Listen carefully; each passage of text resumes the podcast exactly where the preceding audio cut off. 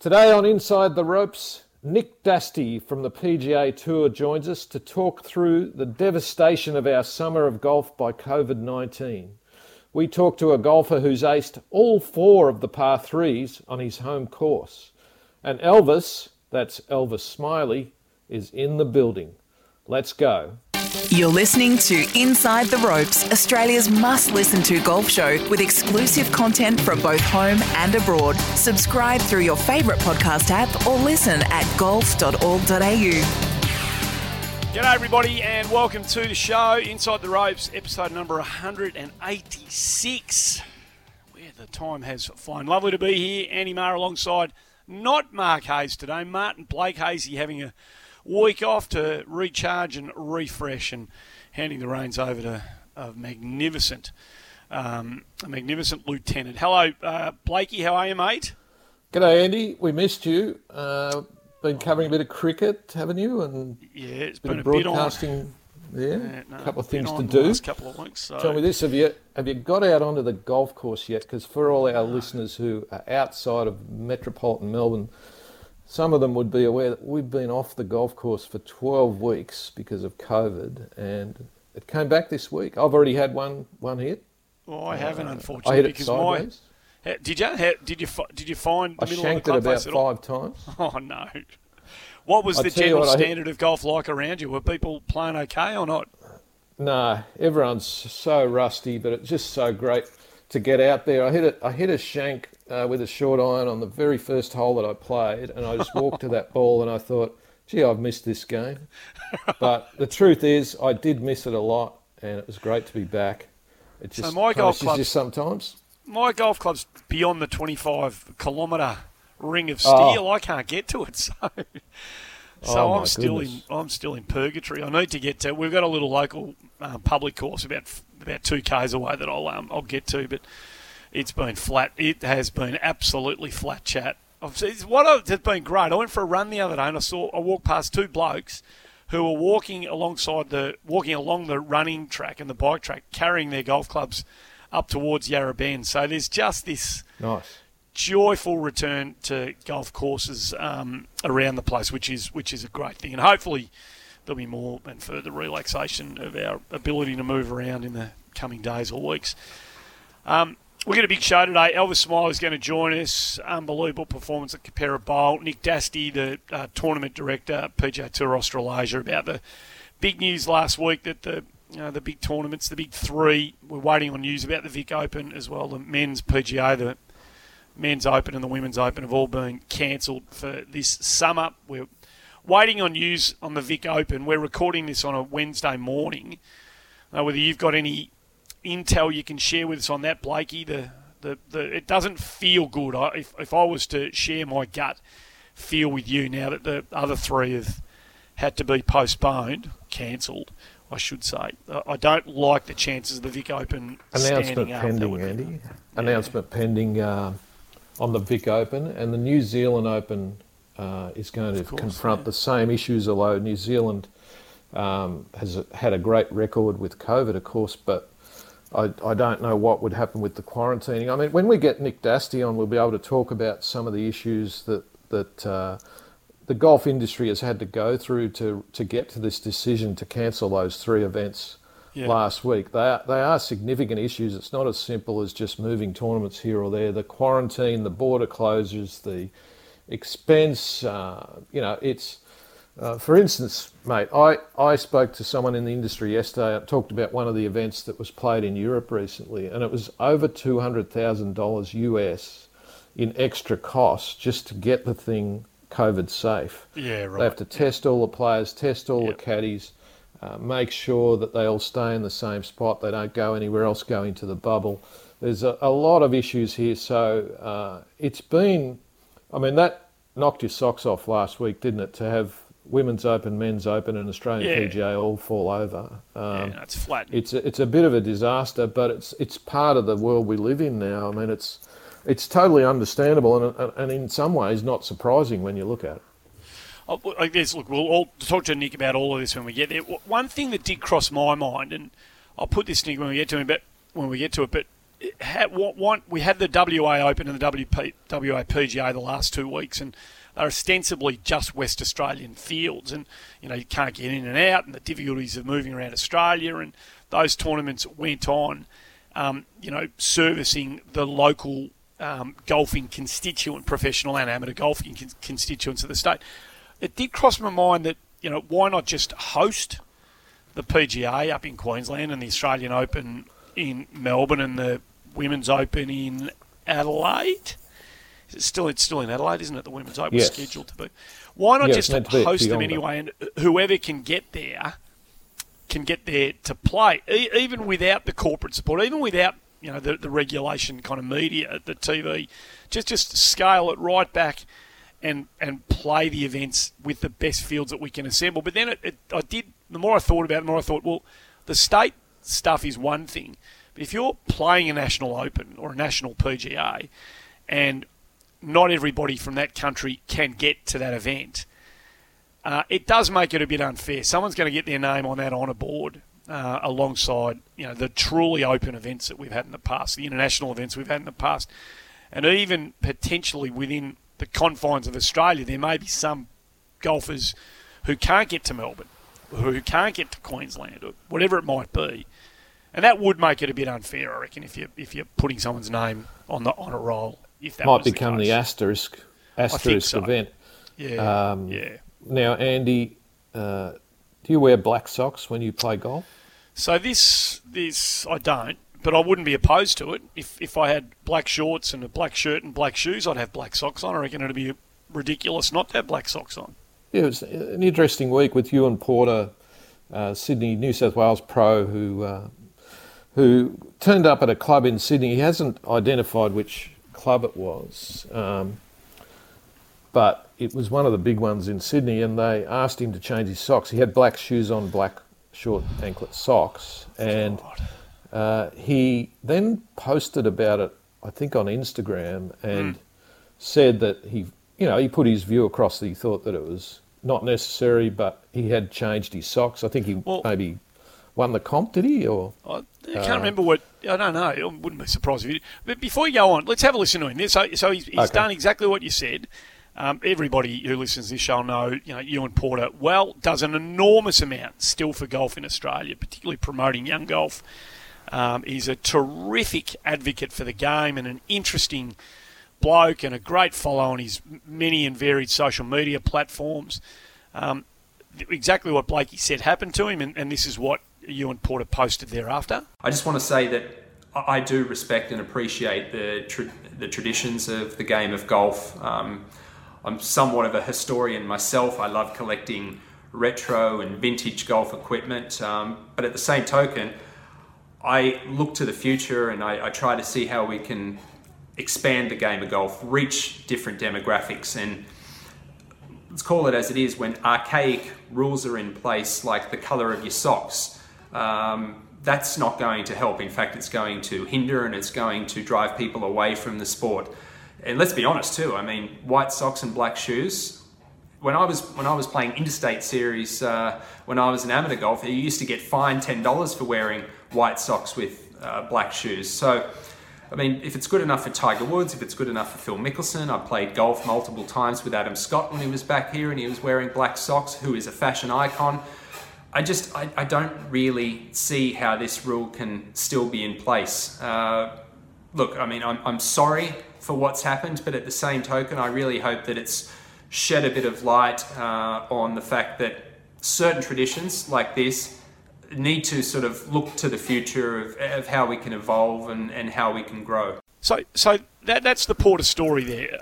It it beggars. What do you think? On, well, this on this show two weeks ago, we were talking about Tyrrell Hatton and the hoodie, and yeah. the, and the people losing their heads about a, a prof- professional golfer wearing a hoodie, and how it challenged some people's sense of what is right and wrong in the world of golf yet again, we have another example of a ridiculous rule that is not within the spirit of the game, the good of the game.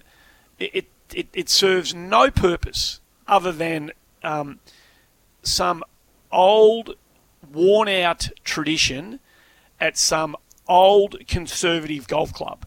This, uh, and so it's only serving the um, the desires of an aging membership and an aging, potentially an aging committee of one particular golf club. This is the stuff, and it's only little, and it's not a in the minds of most people listening to this. It's probably not that big a deal.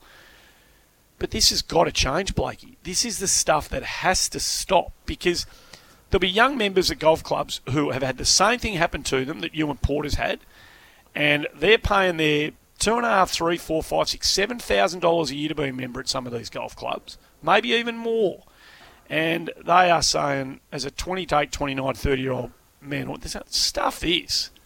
I'm not having some 80 year old bloke tell me that I can't wear. It's and that's it. They lose a member.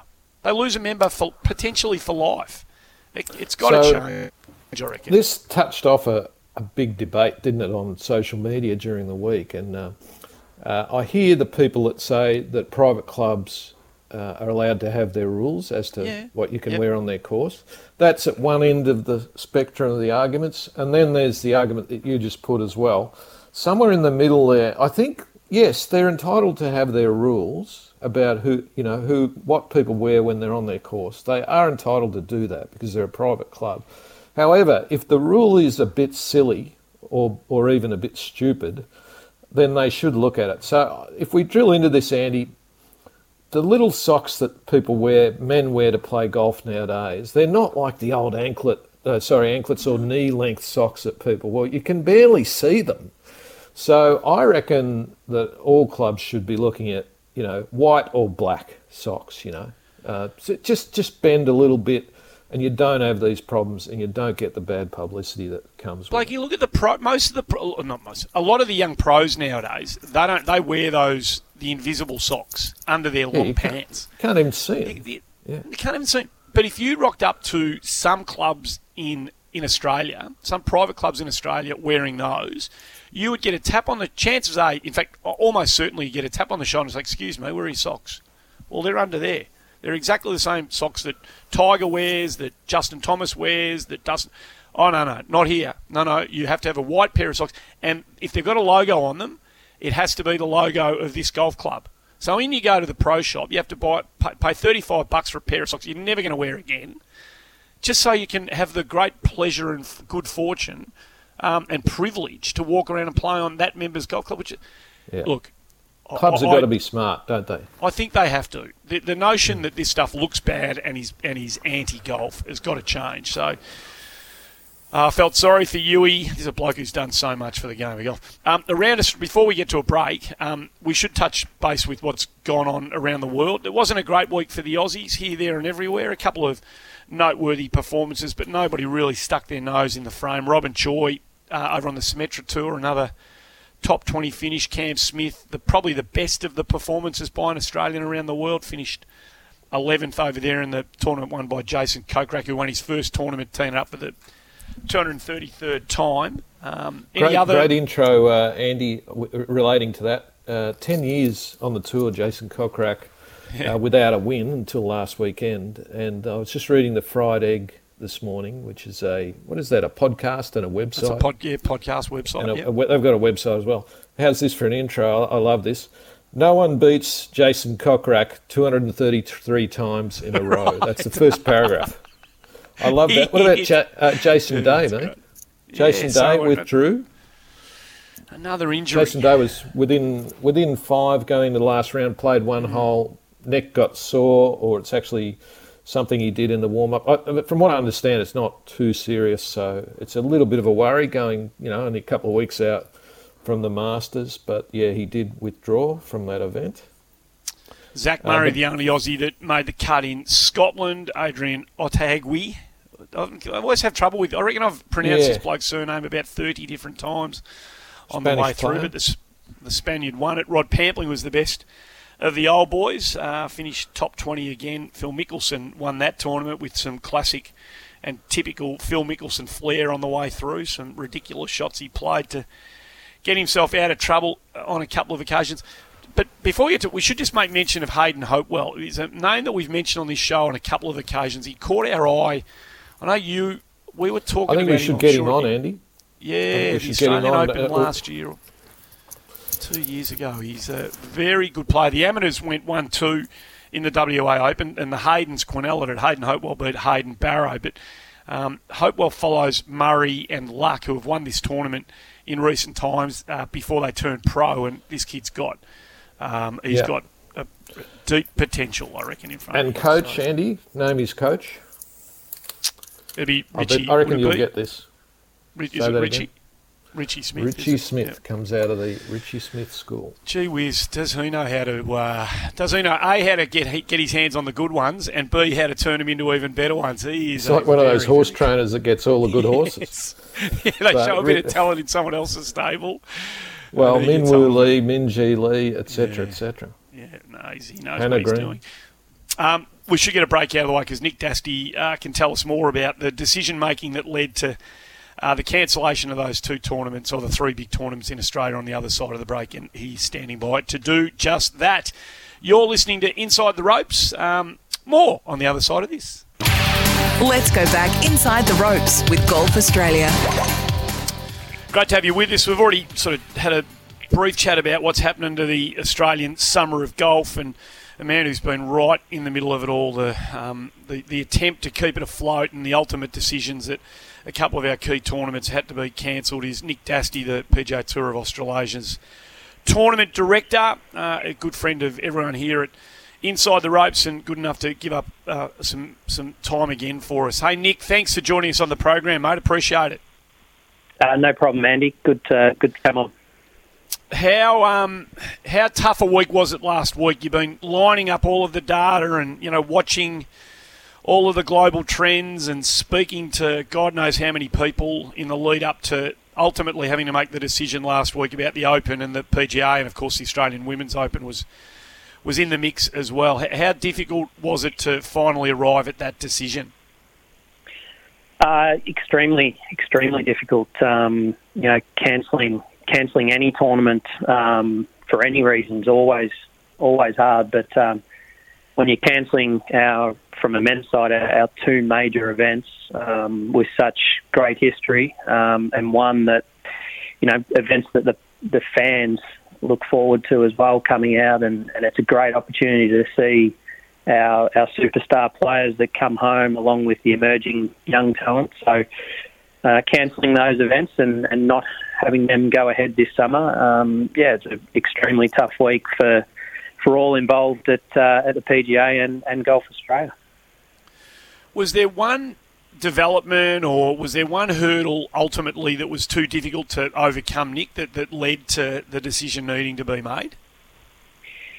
Yeah, I mean, really, it's the the uncertainty still. That there's so much uncertainty, but um, the difficult thing with with each of those events in particular is the international element. Um, the amount of uh, players that come back, and you know, with the PGA being co-sanctioned with the the PGA uh, with the European Tour, the Australian Open always relying so heavily on on a number of international players coming back. Um, we also had the issue with uh, with crowds. Um, the Australian Open being played in in Victoria, um, the the Australian PGA in Brisbane. It was going to be basically near on impossible to have both. To have either international players and um, uh, travel travel back and, and perhaps set up a bubble type scenario, um, but also then have spectators. We, we, we certainly couldn't do both.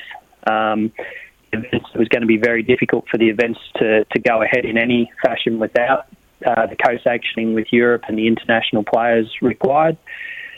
And um, we certainly didn't want to run run events without without fans either, and, and that makes it extremely challenging without the fans um, there. And um, so there was a number of reasons. Um, the health and safety of the players and officials and fans, obviously paramount uh, in all those decisions. So, yeah, no, no one specific. Um, reason, but just a just a magnitude of uh, difficulties. So, so we'll, we'll, talk to you about you know what's still going on, you know, domestically, um, despite the decision made on the, the two big tournaments and the Women's Open. Was there consideration, Nick, given to ju- from from a continuity perspective? was there consideration given to just playing them with domestic players, a couple of New Zealanders who could, people who could get into the country, cutting the losses. You know, obviously not getting the sort of media um, support you might have got, not getting the same sort of corporate level of support you might have got, but just for running the events and having them played with those domestic players who could make it. Was there was there consideration given to that? Yeah, absolutely. Um, there was there was a lot of work done on that sort of scenario um, in in consultation with, with all the major stakeholders, and um, I guess in the end, financially and and um, the ability to still run the event. I mean, each of these events, regardless of whether it's just Australian-based players or uh, or with the internationals, they're still very expensive to run. Um, they're extremely golf. Golf's an extremely expensive sport to broadcast. Um, we unfortunately are not currently in, in the position where we, you know, derive big income from from our broadcast. Um, the the expense of actually putting on that broadcast is significant, and it's significant to the tournament budget. So, you know, with all the infrastructure required to, to run a golf tournament, it's not a matter of just going into a ready-made stadium that's that's already there and, and you know unlocking the gates and, and in you go. There's there's a hell of a lot that goes into to putting on this size of event and a lot of infrastructure that needs to be built. Um, and yeah, at the end of the day, the, the financial aspect of being able to put the events on, even at a even at a lower level, um, for Australian-based players, uh, just didn't add up, and and is why we had to get to the point where we have. Nick, that was a good segue for me because I was asking someone in the industry yesterday about the finances of a COVID-safe golf tournament, like uh, the fact that you would need to create a bubble, the fact that uh, you need to do the testing of players and caddies to make sure everyone's safe, that kind of thing. Uh, what I was told was that one of the events in Scotland recently, I think it was probably the Women's British Open, uh, they had to pay an extra around about two hundred thousand dollars US just to get thing get the thing safe, so that they yeah. could have it, and they created the bubble. Are we talking that kind of ballpark? Um, because that that's just enough to kind of knock over one of our tournaments, obviously. Yeah, it's actually probably a little bit higher if, if we're talking about the full yeah. full bubble. I mean, we're probably looking at uh, in the vicinity of, of hundred thousand dollars just in regards to um, making the event COVID safe from a crowd point of view, without talking about the the bubble for the players. Um, so once you bring bring that aspect in for players and caddies and officials, um, yeah, it was it was certainly higher than the two hundred thousand US um, you just spoke about there. So I think people, Andy, look, look at it and they say, "Oh, why don't they just move the, you know, Australian Open was going to be at Kingston Heath. Why don't they just move it to Queensland where the COVID numbers have been better and yep. stuff like that?" But it's just yep. not that simple, is it, Nick? And everything's tied together. And you've also got the factor of sponsors. Um, with these events where you know which which sponsor Andy is going to be happy when you go back to them and you say we can't draw a field from overseas we're just going to oh, play no, with local players you know? um, so that, that's a bit of a factor as well Nick isn't it? Oh, it is, and and the reality is, you know, just moving the, the Vic Open to Queensland as an example, well, with the Aussie Open being due to be played at Kingston Heath in Victoria, a lot of the funding for, for the event was coming from Victorian government and, and partners that are based in Victoria. So um, they're not they're not going to want to see the, the event just move to Queensland and, and still invest in the event. So there's a there's a hell of a lot of challenges on, on that side to, to just moving an event around. It's it's certainly not simple. Um, you know, we, we're looking at what's happening in, in other sports at the moment, and um, you know, you only have to look at uh, the cricket at the moment, no no confirmed schedule at the moment, and, and a bit of uncertainty. Um, and that's one team of, of players from India effectively coming in along with their um, partners, and you know one travelling part, party. So there's challenges. The the tennis uh, setting up. I think they're talking at the moment about setting up sort of six different bubbles around the country, but we're also talking about one of the four, the world's four majors with um, with massive revenue coming into the event. So their ability to try and do that and, and pull it off uh, is a little bit different um, than what we're faced um, from from a golf point of view at the moment. Well, even from a golf point of view, mate, the say the US tour, which of course is continuing, you know, they're able to, they've got the finances to put everyone in a bubble to, you know, even private planes to the, the events, keep them all, all together, do all the testing, that sort of stuff. It's just a, a hell of a difference. I mean, I know that one or two people have said since the cancellation of the events, you know, what, how come it can work in America and how come Europe can do it? But it's it, in the end, it becomes first of all a, a, financial thing, and also the fact that they can keep them in one one area. And if you notice this week, the Zozo Championship on the PGA Tour is being played in America, not in Japan. You know, the CJ Cup, which was previously in Korea, last week was was moved to America as well. So they, they're obviously able to keep them in one tight area. But the idea of us getting big name foreign players out here, and even our own great players, um, just too tough. Yeah, look, I think it's a it's an unfair comparison when people are, are talking about the PGA Tour um, versus what what we do over summer here. I mean, there's no travel restrictions uh, currently in the US, um, whereas we can't even currently travel freely within Australia. Um, you know, they have a full schedule of events with an event every week uh, across the year. So, so back in June, July, when when they restarted and um, were getting back underway, for all the international players, they knew that they could travel to the US, quarantine for, for two weeks, and knew that they were going to play another 25, 30 tournaments week in, week out for, you know, $7 million. Um, so, so going and spending the two weeks quarantining um, to go back to the US to play that sort of schedule was well and truly worthwhile. Coming down to Australia and potentially quarantining for two weeks prior to uh, meant not playing the two weeks previously to, to play one or two events is, is certainly not going to be worthwhile for the international players. Um, and again, you know, it comes back to what, like you said, uh, they have massive TV broadcast deals that uh, that allow them to be able to do all these extra things and, and keep keep the tour running at the moment. Um, don't know if you're across it, but overnight, Tiger's event um, in the Bahamas, which was due first week of December, is being cancelled. Um, so that that shows the challenges. That's obviously outside the US, um, and and they've decided to cancel that event um, for this year. No, they're extraordinary. They're extraordinary times. Nick Dastey's joined us, PGA Tour Australasia's tournament director. I won't hold you to this, Nick, but it, it, have you got a gut feel as to whether it, you know the tournaments now stay in that January to March window going forward, even though they haven't been played there this year? The intention, because of what happened, was that they would.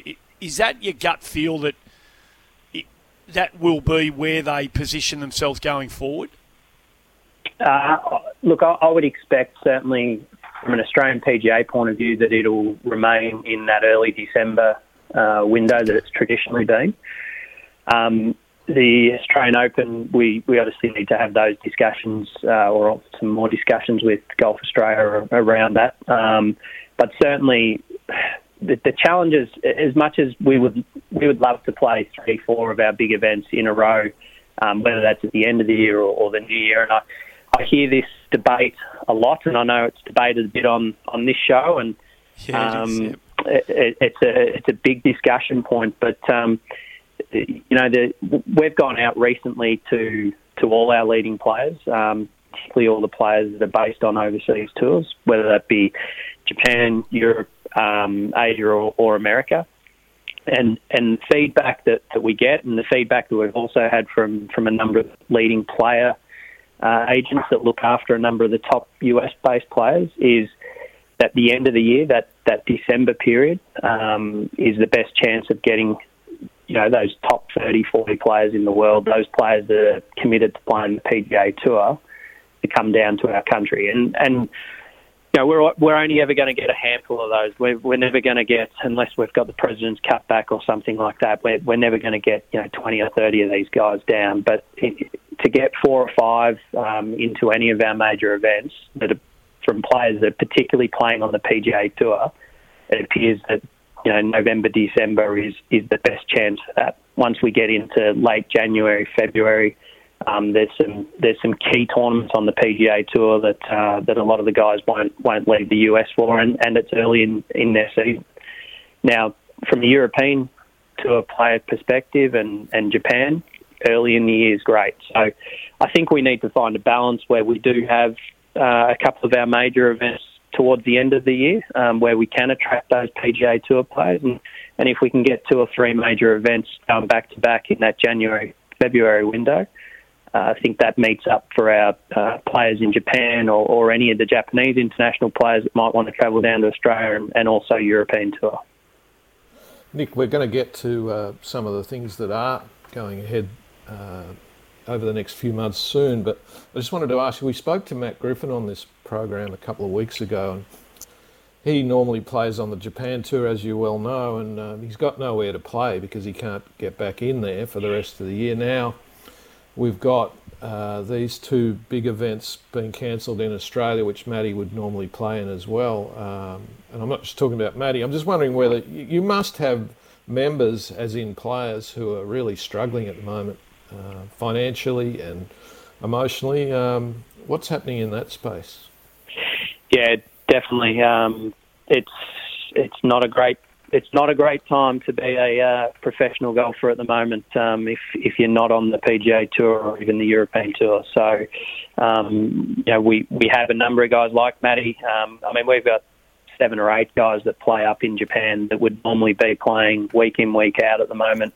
Brad Kennedy, Dave Branston, Brendan Jones, um, Matt Griffin, as you mentioned. Yeah, the, the list goes on. Um, who who who make a good living up in up in Japan, and, and a lot of Aussie golf fans probably don't follow the um, Japanese tour so much, but they do play for quite a bit of money in Japan, and, and these guys are normally over there playing uh, week in week out and, and forging a living. We've we've got uh, all our Australian-based professionals at the moment who, although we you know, we would only have just got back into sort of tournament season right now, and we have had a couple of events over the last couple of weeks that have been, you know, limited to those in those states. But um, they've missed out on a hell of a lot, and they've missed out on a hell of a lot of opportunities to, to earn a living, and and not only that, um, get better and, and get to a point where they can graduate to an overseas tour. So they are doing it extremely tough at the moment. Um, it's it's hard because you know there's not a hell of a lot that we can actually do right now in this in this time, other than continue to work with, with everyone and, and try and get events on as soon as we can. And um, I know we're going to we're going to have a chat about them in a minute, but you know we we do have some events for the early part of next year, um, but it's certainly not the events where the guys can can really make uh, good money and and like I said, potentially graduate to uh, to overseas opportunities.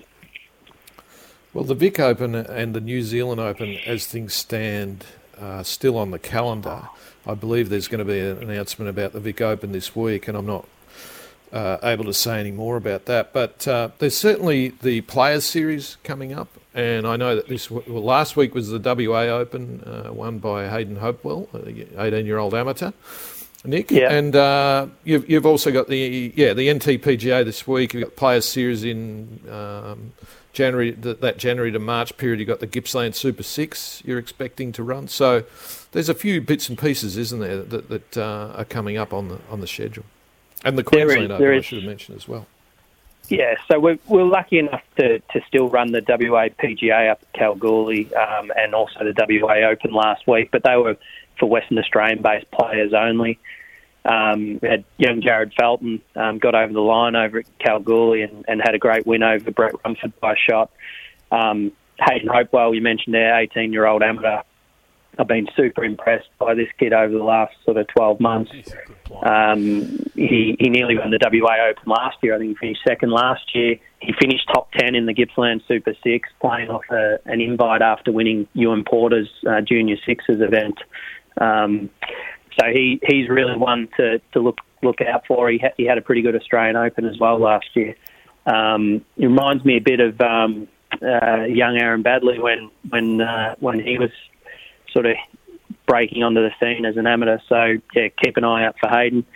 Uh, the NTPGA this week is going ahead. It's going ahead with players from New South Wales, Queensland, South Australia, um, all travelling up to to the NT. It's uh, it's nice and hot and humid up there at the moment. So that event was originally scheduled for August, and and we pushed back in the hope of it still being open to all players, but with the travel restrictions, and um, we've had to make it an unofficial uh, order un, an on order of merit event, so an unofficial event, but it is still sitting on our on our tour, and um, fantastic support from the NT government and um, Cazaly's Palmerston Club to still put on the event and provide that playing opportunity. And, and that's really uh, what we need to do in the early part of next year. And, you know, I'd ask anybody out there um, that, uh, that wants to support golf in any way, we are looking to try and put all these events on at the start of the year. The Gippsland Super Six will be the first event uh, in in late January. The two new Players Series events, which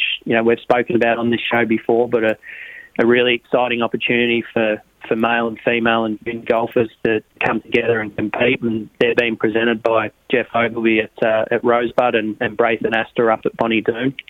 You mentioned the Queensland Open, the Vic PGA, and it looked like ending our uh, 2021 Order of Merit season with the New South Wales Open in late March uh, back at uh, Concord Golf Club, which is which is a great course up there in Sydney, and that event will be played for four hundred thousand dollars. With it actually this year for the first time has six um, fifty thousand dollar two day regional qualifiers associated with it. So so there are some playing opportunities in, in the new year, but, but like I said, know, if there's anyone out there that, that really wants to support golf and, and allow us to, to try and increase some of the prize money that, that these young players um, have not been able to play for in recent time, then certainly uh, would be happy to take any phone calls or inquiries from, from anyone out there.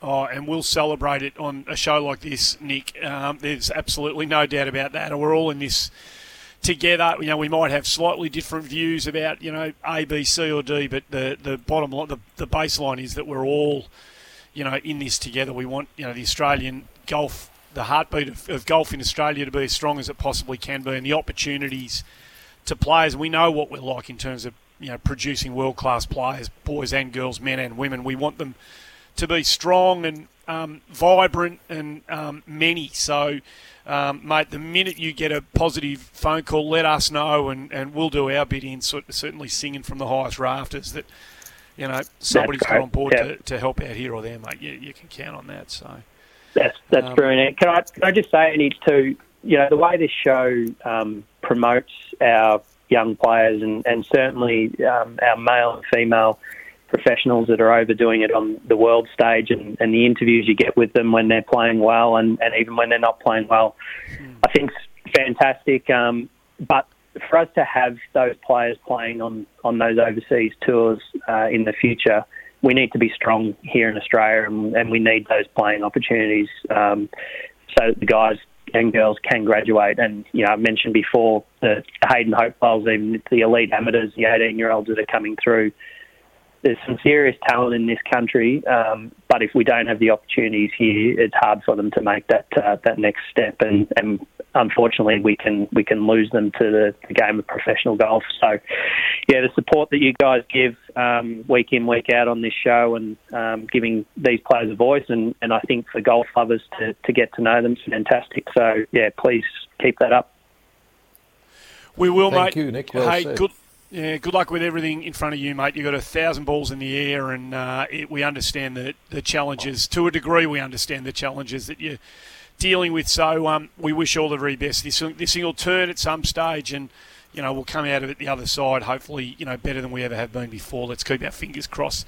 Um, Nick, thanks for coming on the show. All the best. Appreciate it. Thanks, guys. Nick Dastey, the PGA Tour of Australasia's tournament director.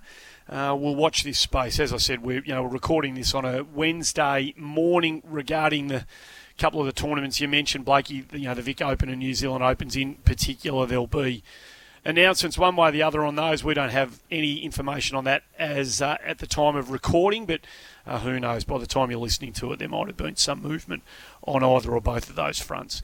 Um, Speaking of those young players, Elvis Smylie, who destroyed a quality field at the Keperra Bowl uh, for the second year in a row, he wins it. Uh, shot 62 in the final round. He's going to join us on the other side of the break. You're listening to Inside the Ropes. Let's go back inside the ropes with Golf Australia. Welcome back to the show. Um, keen Australian golf fans will have kept an eye on what took place up at the Keperra Bowl last weekend. Blake, have you ever won anything by 13 shots? Have you ever decimated a field to that sort of extent? That's a very easy question to answer. Definitely not. I mean, he was he was five in front coming into the last round because it's a 72 hole event, and then he's reeled off a 62, which yep. uh, is pretty good going. Two in a row for Elvis, and we must mention we must mention also Andy, for the first time the famed Keperra Bowl up north of Brisbane there, a home club of Johnny Senden. Mm-hmm.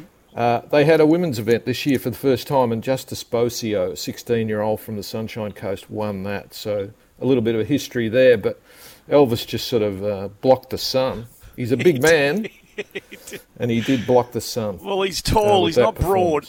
There's not a lot of breadth. There's a lot of there's a lot of length, and uh, the young fella's been good enough to join us after, as you say, Martin, his second straight win at the Keperra Bowl, and he didn't just win this one. He decimated some highly, highly ranked and highly qualified players. Um, Elvis, thanks for joining us on the show, mate. Hey guys, thanks for having me on the show. It's awesome to be on here. Oh, um, okay, third in your. I don't even know where to start really. 62 in the final round and a 13 shot margin, and you've left some national champions and highly qualified players in your wake. Um, did you know coming into the week that you were in pretty good nick? Did you did your game feel like it was in, in that sort of shape? Yeah, yeah, for sure. I mean, going back to a couple months prior, uh, I played the Queensland Strokes Play at my home club, Southport, and I, I won that by nine shots. So I, I definitely felt uh, confidence going to the event, also being the defending champ. Um, I'm really familiar with the course, and uh, yeah, it's, it's like my second home up there. So um, I'm uh, I'm really appreciative uh, for all the support I received throughout the week, and yeah, it was a, a week I'll never forget. It was, it was special, yeah. And when you start piling together, you know, around like you did in the final round, the 62 that Blakey mentioned, where do you go? Is it just a? I know you you preach the one shot at a time, um, you know, mantra, but do you get into a zone where you know you've got the thing won, you, are miles in front, and you think, right, let, let's see what I can do here. Where, where were you? Where was your headspace at halfway through that final round? Yeah, yeah, for sure. I mean, I started off the round uh, with four straight pars. Um, so my, my playing partners were Jed Morgan and Laurie Flynn, who are um, both part of the Queensland Academy of Sports. So I'm fairly familiar with playing with them. And Jed made birdie on the, the second to get, I think, four back. Um, and then it was the fifth at Keperra. So for people that know Keperra, the fifth is a massive tree on the corner, and you have to hit over the tree in order to hit on the fairway. Um, I hit in the green side trap for two, and then I think Jed had just left to the green for two, and he chipped out to about eight foot. Um, and I had a green side bunker shot, and I ended up holding that for eagle. Um, and unfortunately, Jed missed his birdie putt, so that was a, a massive momentum swing there. Um, and then I ended up going eagle, birdie, birdie, birdie to go five under in my next however many holes to turn five under, and then um, yeah, through nine, I don't I don't know how many I was ahead, but I just tried doing my own thing and um, just staying in my own lane, and um, yeah, mentally I was just awesome. I I don't know, it was just awesome to be able to keep going and keep making birdies, and um, I wasn't worrying about really winning it. I was just worrying about as low as I can go, and um, yeah, 10 under was um, it's pretty crazy looking back at it. It's my lowest round, and um, yeah, I think I uh, I think I tied the, the course record there with um, with Scotty Draper, who's a really close friend of mine. So uh, yeah, I'm, I'm honoured to to share that with him as well. So it was amazing. Yeah. Gee, there'd be a long family history there, wouldn't there, between the the tennis playing side of your family and the and the golf, the, the, the colliding of the two sports? There'd be a there'd be a fair history between between the Smylies and, and the Drapers, I imagine. Yeah, yeah. Well, my dad managed Scott for. Um, my dad had a, a sports management business for twenty odd years, and um, he managed Scott um, for for all his career. So I've actually been able to play a couple of games with Scotty, and he's a great great guy, and um, yeah, he's, he's an awesome guy. Elvis, uh, your uh, mother Liz, who's still slightly more famous than you, I'm not oh, sure how long that's going to be sure, for, but sure, yeah. she posted on either Instagram or Twitter or something this week a screenshot of your Golf Australia handicap, which is now plus seven. which I've never heard of, Andy. I've heard of plus six, or maybe Leishman might have been off plus Yeah, seven, did he, when he when he played in the comp at Port Fairy one day? Um, have you had a chance to have a crack at a, a club comp at Southport off plus seven? That's that's pretty daunting, I would have thought. I haven't yet, but I'd, I'd love to. It's um, it's definitely pretty daunting knowing I nearly have to give in a Stableford round um, half the the amount of holes back in shots. um, but yeah, I'll definitely I'll definitely love to uh, to go out and try and see if I can get a ball in the rundown. Where would you say your, your game's at, Elvis? Because you're, you're probably still growing. I, I think you're what you're about six foot four in the old, maybe 195, something like that. yeah, I Um, think I'm six two. I think at the moment, and um, 6'2", all skin and okay. bone, so I'm still still getting bigger. What about weight wise? Um, yeah. Are you still are you putting on bulk, or are you, are you in the gym? Um, because you know you- you're a bit of a Yeah, so I- beans. Yeah, so I'm um, I'm part of the QAS as I mentioned before, and I've our trainer Jordan Desbro. Um, I've been working with him for about I think just over a year now, and he's he's been great to me. Um, and yeah, I think I'm I haven't gained much weight, but it feels like I'm I'm getting a lot stronger. Um, my my golf swing definitely feels a lot more stabler than um, than before. Um, so yeah, it's, it's I'm liking the progress I'm doing with him, and um, yeah, just keep working hard and getting stronger. What about lengthwise? Are you hitting it further all the time? Like how far can you shift the ball um, off the tee at the moment? You know, on a normal day. no Um, with drive, I could probably.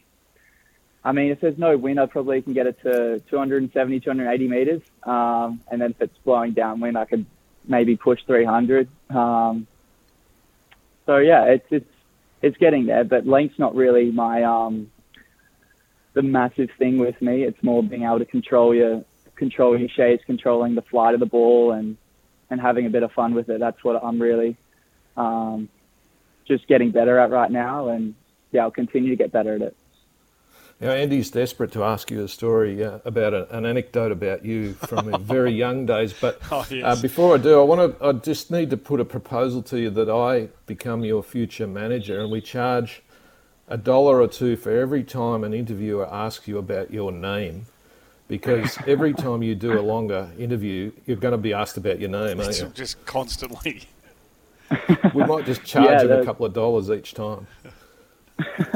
Yeah, I've, I've been a, been asked a lot of questions about um, my name. I remember going back to the Australian Open last December. Um, I shot, I think, four under in the second round, and all the the press were asking me about getting caught in a trap and using all the Elvis punts, and um, it was pretty funny to be honest.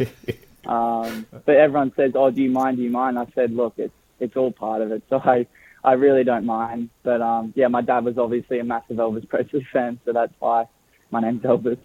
So Your father, who's who's your Father who's Peter, your, of course. of course who's your shoe sponsor, Elvis? uh, Footjoy, Footjoy. Well, well, your old man or you, whoever you speak to at FootJoy, they need to get you a pair of blue suede golf shoes. That is clearly the next thing that we need to have. And that's not my line. I work with a bloke called Bob Murphy on radio down here in Melbourne on a day, who is a massive Elvis Presley fan. Uh, he's obsessed with you, even though he doesn't know you, and he's already suggested on air that uh, you get some blue suede golf shoes. So, so we've heard your mum tell the story about Priscilla, but I've never heard you tell the story about your encounter with Priscilla Presley. Can you can you give us your can you give us your your take on that historic moment? To be honest with you, Andy, I can't. E- I know it sounds terrible, but I can't even remember it. That's how young I was. I know it sounds. I so think you were three, weren't a- you? I'm not surprised. Yeah. You're only a baby. I think all I remember is I was in um, a hotel called the Paramount in Melbourne, and I was. I think it was the same week as the Australian Open. I think my mum was either she was either playing or she was playing in the the Legends Invitational thing. Um, but all I remember is um, I was in a I was in a lift with her, and I jumped in, and um, Tony Roche, who is my godfather, um, who's obviously you know doesn't need any introduction, is one of the greatest tennis players of all time. He um, his grandson had his birthday, and we're on our way up to the pool, and I jumped in, and I think my dad yells, "Elvis, get down here right now, um, or else you can't go for a swim." And in the the elevator was Priscilla. So Priscilla thought, and obviously Elvis Presley was obviously he was passed way way after this. Uh, sorry, no, way before this. Before, and yeah, um, yeah. Priscilla thought, you know, my dad was talking to, you know, dead Elvis Presley, and Priscilla thought it was absolutely crazy. Um, That's a so great story. yeah, it was. it's it was just a amazing. great story. Um, it's just an awesome so story. yeah, I, definitely my dad tells the story a lot better than I do. That's very good. Um, but yeah, it was Hey- amazing. it was Hey, I, funny. I, I, just getting back to an answer you gave to Blakey before about distance, and, and I loved your answer. You know, you're working on ball control, and you know, distance Yeah. is, is not the priority for you at the moment. Are you? Are you? Do you keep an eye on global golf trends? Do you follow what the best in the world are doing? Do you look at you know DeChambeau and Koepka and DJ? Are you looking at these hulking monsters and seeing what they're doing? And if so, Yeah. is, do, you, do you feel like you need to, at some stage, you do need to kind of chase that if the rules of the game don't change? Yeah, I mean it's a really um, like interesting topic. I mean it's Bryson. It's it's crazy what he's what he's done and what he's transformed into, and he's obviously his ability to, um, God, I don't know what the word is, but just completely revamp his golf game, uh, and he's absolutely overpowering the golf courses. And you know, I I admire his work ethic in order to get to where he is now. And obviously Brooks and Rory are all the top guys are trying to keep up with him. But I feel like that, yeah, it's just it's really interesting what they're gonna they're gonna do because it's not like they're gonna have to keep expanding the golf course. But I don't know because I don't know how they're gonna do that. So then they might have to dial the ball back. They might, yeah, it's it's really interesting what the next couple of years to ten years hold for the game of golf. Um, but for me personally, I mean, I'm still, you know, skin and bone. I'm completely different to Bryson, and um, I think, yeah, I'm just going to keep doing what I need to do. I'm not going to worry about too much about, you know, what the top guys are doing because obviously it's great to watch them absolutely bomb the golf ball, but um, yeah, once I'm in that in that situation, hopefully in the next couple of years' time, I'll um, I'll know how to handle how I can play my best golf. Yeah. Great answer again, mate. So, what is your timeline? The golf's, you know, golf around the world has been, and, and domestically, it's been sort of really, you know, badly knocked on the head with with the coronavirus. And I'm not quite sure how that's affected what you had planned for you. But what is the next? Have you got? Sorry, how far down the line have you got your pathway kind of mapped out?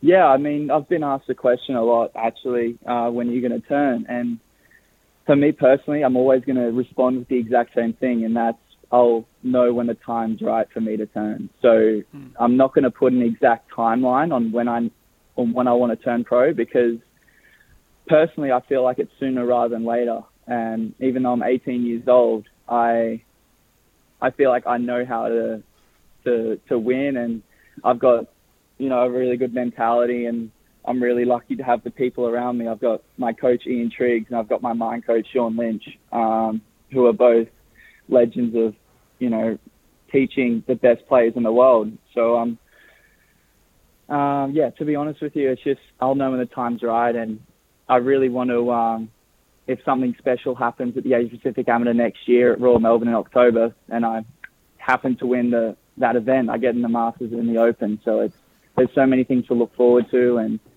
uh, yeah, I just got to keep working hard, doing all the one percenters, and uh, yeah, just we'll see what happens.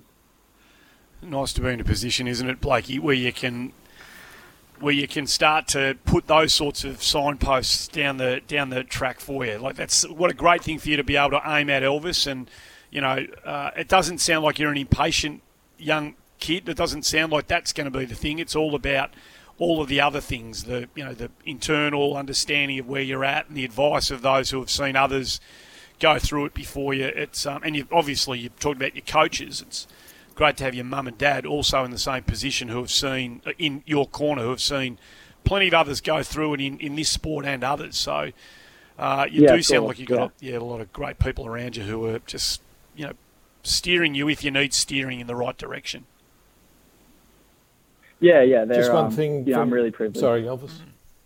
Uh, one thing, what, what are you up to outside of golf nowadays, Hmm. Elvis? I know you said to me that you're going to work today behind a bar or something. Uh, I presume you've finished schooling. Are you going to go to uni at all? Um, what what what happens outside of golf?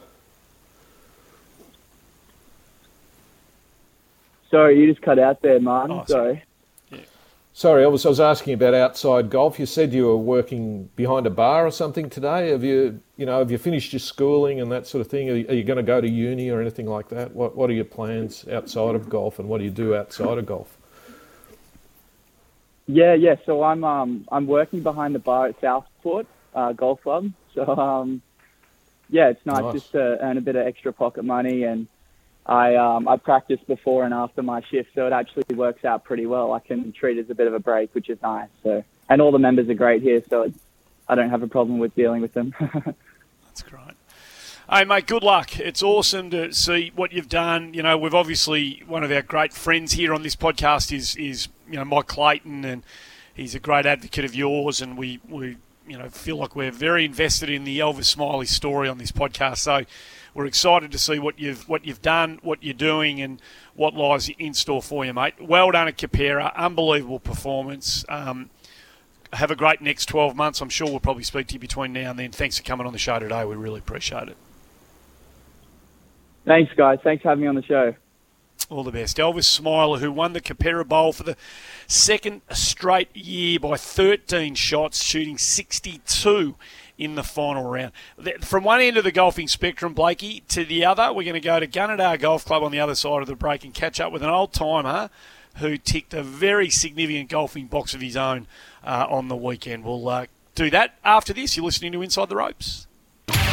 Let's go back inside the ropes with Golf Australia. just about done and dusted.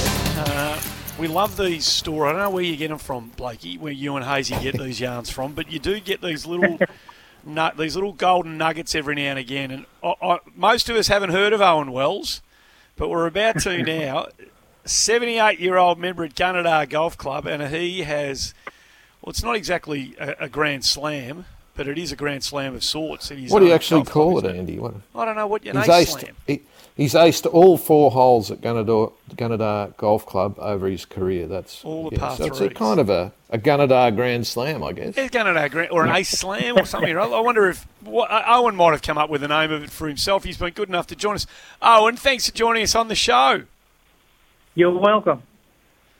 78 years old, and, and the other. So there's four par threes at Gunnedah. And what, what? How many days ago did you finally um, have a hole in one on, on the final, and yet to previously yet to be conquered par three? That was the 26th of August. I got the last one, the seventh. Uh, I think it was 1986 uh, that I got the first one here. Yeah. So how long? How long have how for me- how many near misses have you had at the seventh on the way through? Oh, Marty, I couldn't, I couldn't count them. You know, you, over the, the years that you play, you, you have so many that's so close. I thought I've, I thought I got it a couple of times, but it didn't work out that way. But I ended up beating it. Talk So us through the shot, Yeah. Owen. Uh, what club? What was your yardage? Uh, did you hit a nice little soft draw in and spin it back into the hole, or what did, what did you do? It's 160 odd metres, and uh, it's got out of bounds on it as well. Um, I, hit- I hit a Oh. little hybrid uh, Cobra, uh, and I, when I hit it, it was going straight at it, like as soon as I hit it. But I thought I got it a little bit heavy, and I gave up on it. I, I was convinced that it didn't go over the back, but when it landed on the green, something checked it up, and it just rolled up the green and went in the hole. And you saw it go in. I gave up on it and I bent down to pick up. I don't think I had a tee. I think I hit it off the deck, but I, I gave up on it and I didn't see it go in. But the two of the boys said, "Oh, that went in the hole." You know, so I said, "Oh, that's good." Uh, so is this clearly out of the four? Where is the seventh the most difficult of the par threes? Is that why it's taking you so long, Owen, to, to, to knock this one over? Oh, well, well the, the, the, the second is only 121, but the, the other three par threes are, uh, are not easy to get at. Um, the, the 12th is 176, the other two is 160 odd, um, and the 12th is all it's also out, out of bounds. So they're they're they're not easy to get at, but uh, the the seventh is one that you've got to watch that you don't hit it out of bounds, and yeah, so that was pretty good.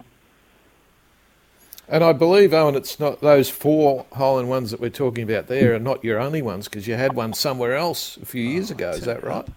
It's a pretty decent. Yeah, I, I got uh, one. I got career, one on the five 11. holes in one. I got one at Whereabouts? Uh, at. Yeah, I was a member of Duneverton for a long while. Yeah. You've played golf pretty much your whole life. I think you're a you were a career. No, mate. And, Really, uh, really, I was I was a late starter. I I, uh, I played cricket, and I um, Wingham was my hometown, and that's where I started uh, playing golf. Uh, I think I, I won a third grade championship there. I think about the first or second year that I was playing, and um, then I left there. I went in the police force, and of course I went to Sydney. I didn't play then again for another ten or twelve years. And uh, it wasn't until I got down to single figures until I came to Gunnedah and had a lesson off a pro. And he taught me how to hold it not like a cricket bat. right. right. How many other people? drive. Anyone else? Anyone else at Gunnedah lay claim to the same feat, Owen, or are you a man alone when it comes to having a hole in one on all of them? No, I'm, I'm the only one apparently. Yeah, when was it established? Well, 1937, 30, wasn't it? 1937, yeah. Yeah, yeah. But, uh, no, Yeah, as no, far as Well, I know, part of the uh, No. publicity officer for Gunnedah, you can hear there in the background there, Andy. Oh, Well, did they? Uh, yeah. I think they gave you a bit of a some sort of presentation, but you know, I presume there'd be a fair bit of gold leaf up on the boards there, honour boards there at Gunnedah. No, no, they, they they did. They gave me a really uh, a nice presentation. I was quite, I was quite, uh, yeah, I, I really had a great night, and uh, they gave me two beautiful trophies. They're um, way above what I expected to get. Yeah, so I was, I was very, I was very lucky.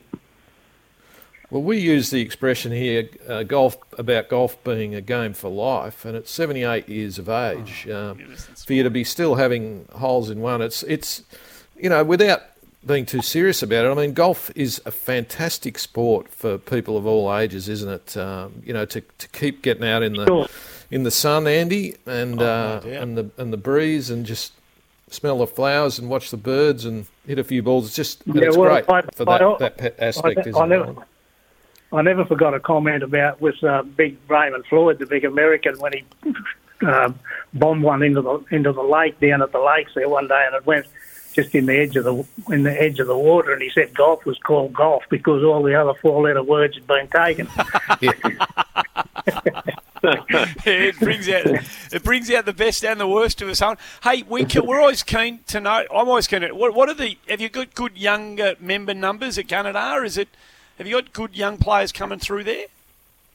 There, there seems to be more now than there has been for a long time. But I started reading the annual report the other day. Like we've, we're having a record number of uh, social golfers, and I was like, there's big coal mines here, and so there's a lot of extra people around, and a lot of them, yeah, is playing golf.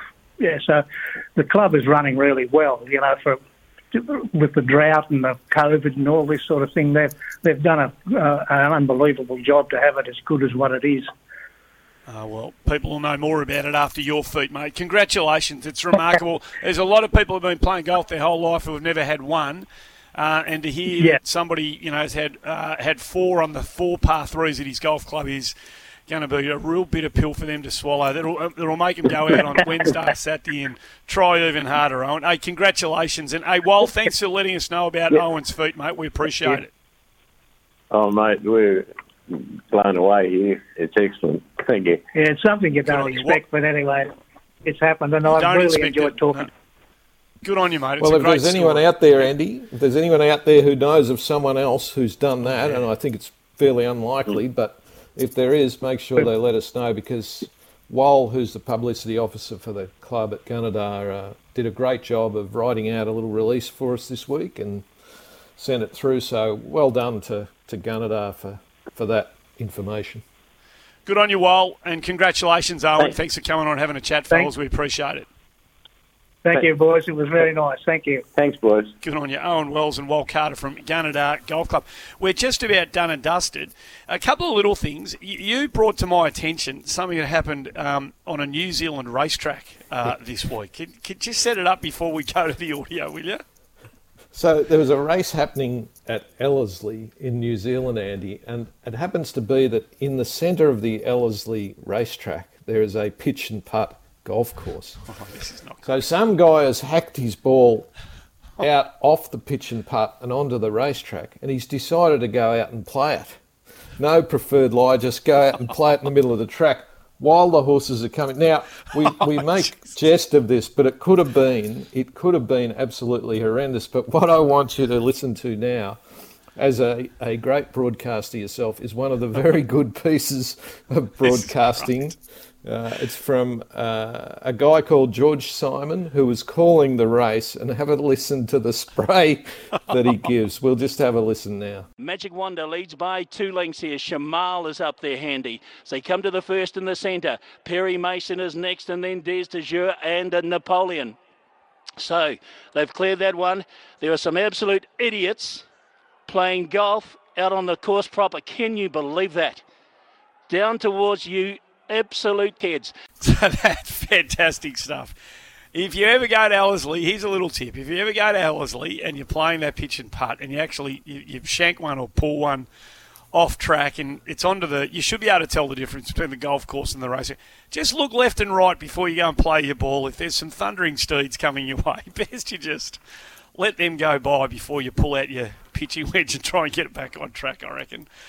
Uh, good now, stuff. Get into golf, Andy. Uh, Yes, I just want to run this by you. Get into golf is Golf Australia's adult beginner program to fast track new golfers onto the course. A five week program that teaches the basics in a fun and inclusive environment. Get Into Golf has four different versions of their programs the Get Into Golf Co Gender for everyone, Get Into Golf Women, Get Into Golf All Abilities, and Get Into Golf Seniors, which is for the 55 pluses like me. Head to golf.org.au backslash get into golf and search for a program near you. If there isn't a program close enough yet, please back check regularly as more and more centres running are running the program and coming online each week. Programs are here to COVID safe practices. And I must mention My Golf before I go as well to Andy. My Golf is Australia's national introductory program for kids aged 5 to 12 years both boys and girls. My Golf is the ideal way for your child to learn the basics of golf and have a lot of fun along the way. Programs adhere to COVID safe practices. And again, head to golf.org.au backslash mygolf to find a program near to you for your child. And that's about all I have, Andy, for you. Fantastic way to get involved in the game. We say that every week. Uh, lovely to see you, mate. You've done a super job pulling this together in the absence of M. Hayes, and we have done a pretty much a full spectrum of the. No female voices on the show today, but uh, the men's game we have gone far and wide, I reckon, in terms of covering this, that, and everything. So, good work from you. Um, I'm not sure when I'll see you next, but I'm looking forward to it already. Thanks for being part of it today, mate. Good on you. Thanks, Andy. Martin Blake filling in magnificently for Mark Hayes. That has been Inside the Ropes episode number 186. Back next week to do it all again.